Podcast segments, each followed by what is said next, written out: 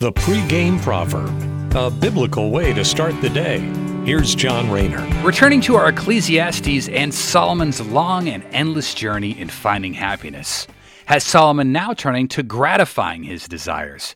In this case, wealth and women might bring him happiness.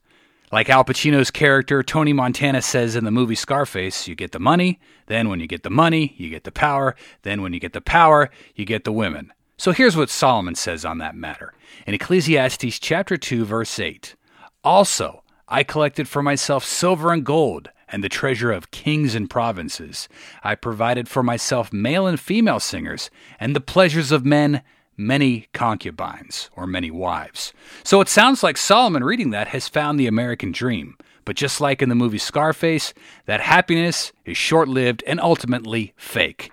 King Solomon likened his rock star celebrity lifestyle to being just as vain and meaningless as all the other things that he tried, like learning and building massive structures. We should definitely take note of this in our current climate that we live in, where music and movies suggest that a million dollar lifestyle full of fame and fortune somehow bring happiness. Because in the fictitious movie Scarface, it didn't bring Al Pacino happiness, nor in God's truth or his word per Solomon does wealth make one happy.